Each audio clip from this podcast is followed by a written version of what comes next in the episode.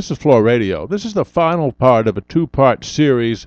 We've been talking about green flooring with Jeff King, legal counsel for the WFCA, the World Floor Covering Association. I don't know what the awareness level is. I can't imagine that it's very high with a lot of these various green situations, but certainly one needs to take note on the front end of it. We, you do, and again, uh, to, to promote my client, WFCA, they frequently talk about these things. When we became aware of this, that, the, that there was a general awareness that asbestos was still in, and particularly in European products where it's completely unregulated in many ways, you bring in glues and you bring in tiles, they may have that in it.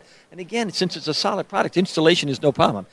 Asbestos is dangerous when it's in the air. Okay? It's the only time it's in the thing. So when you think about it as insulation, you can't use it. It's, it's in the air the moment you put it in. Um, but in glues and floor, you know, tiles, it's not. It doesn't get airborne. But when you tear it up and chip it up, it does. Um, but we so we wrote articles on that, and if, again, members of WFCA get these alerts. You know, you you know, many of them, you know, Tom Jennings gives things about selling, and he alerts you to them. We told you when, you know, when uh, when this asbestos issue came, we talked about the new green regulations from the FTC. Um, it gave you a heads up. When all of a sudden the IRS decided that they were going to go after the, contract, the, the construction industry and independent contractors, there was an alert right away on that. And it kind of, if so, the FTC gives you this opportunity to be aware of these.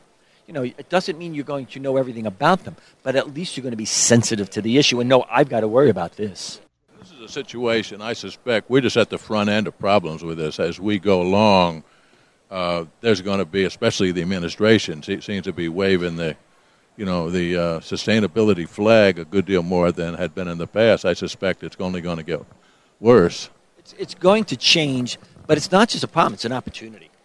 If I'm the flooring dealer, you know, or the contractors that are bidding on a on a hospital that wants to be green, and I can talk the green talk and I can explain it and say, listen, I'll give you these checklists in the end of it.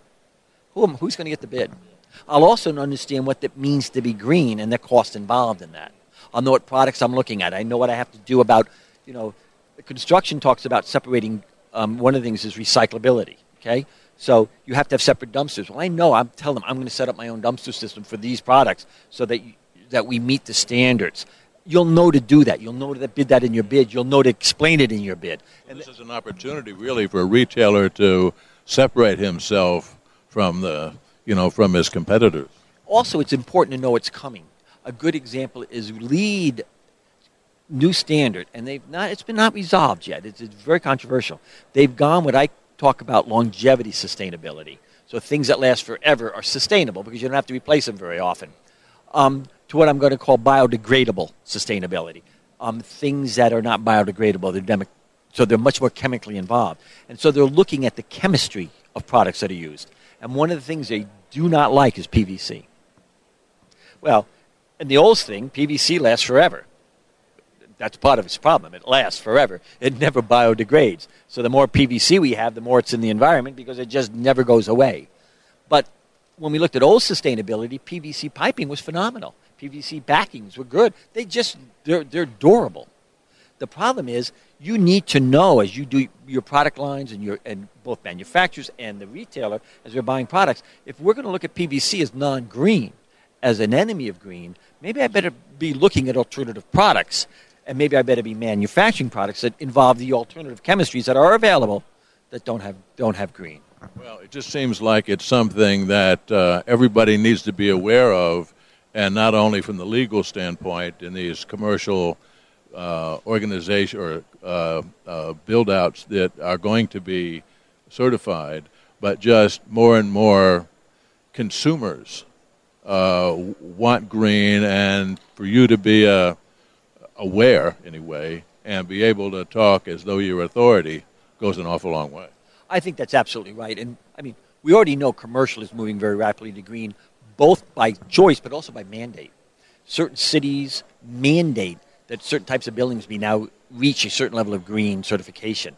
Um, uh, Beverly Hills includes uh, condominiums in that, um, for example. Uh, most state, almost all California cities now mandate any public building or office building be built to a green standard. Um, we're seeing that in New York. Um, almost all federally funded buildings now have to reach it. Chicago as well Um, we're seeing, and any federally funded building has these green mandates on them. So commercial buildings more and more. Hospitals, by their nature, thinking of health, want to go green. So you're going to see that man, and they often get federal and state funding, which mandates green anyway. Um, but it's, the home builder has yet to completely catch on because it's they look at it as an expense that they're not willing to incur.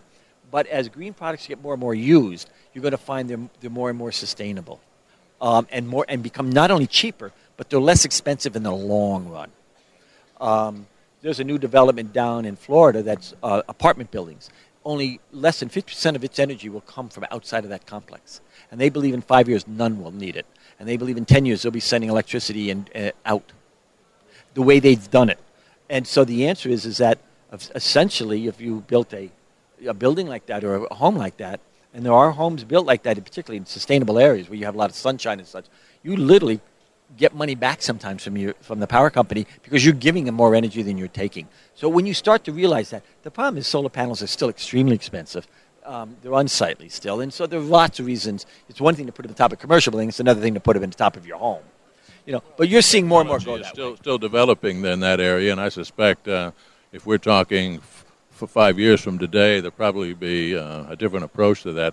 Bottom line here is this is a really valuable uh, piece of information that retailers need, and you say this will be coming out here shortly. Yeah, uh, it's been delayed only because of the new standard by home builders, and it was made no sense to publish a book that was dated the day it came out. Um, so that'll take probably another 30 days to do. We have to have it proofread, copied, and all the other things. So you're, you're assuming somewhere between the next 30 to 45 days we should have it out and be available online as well as hard copy. You, um, you can buy the book if you're not a member, but you, I think you get the book free if you are a member Well, of WCA.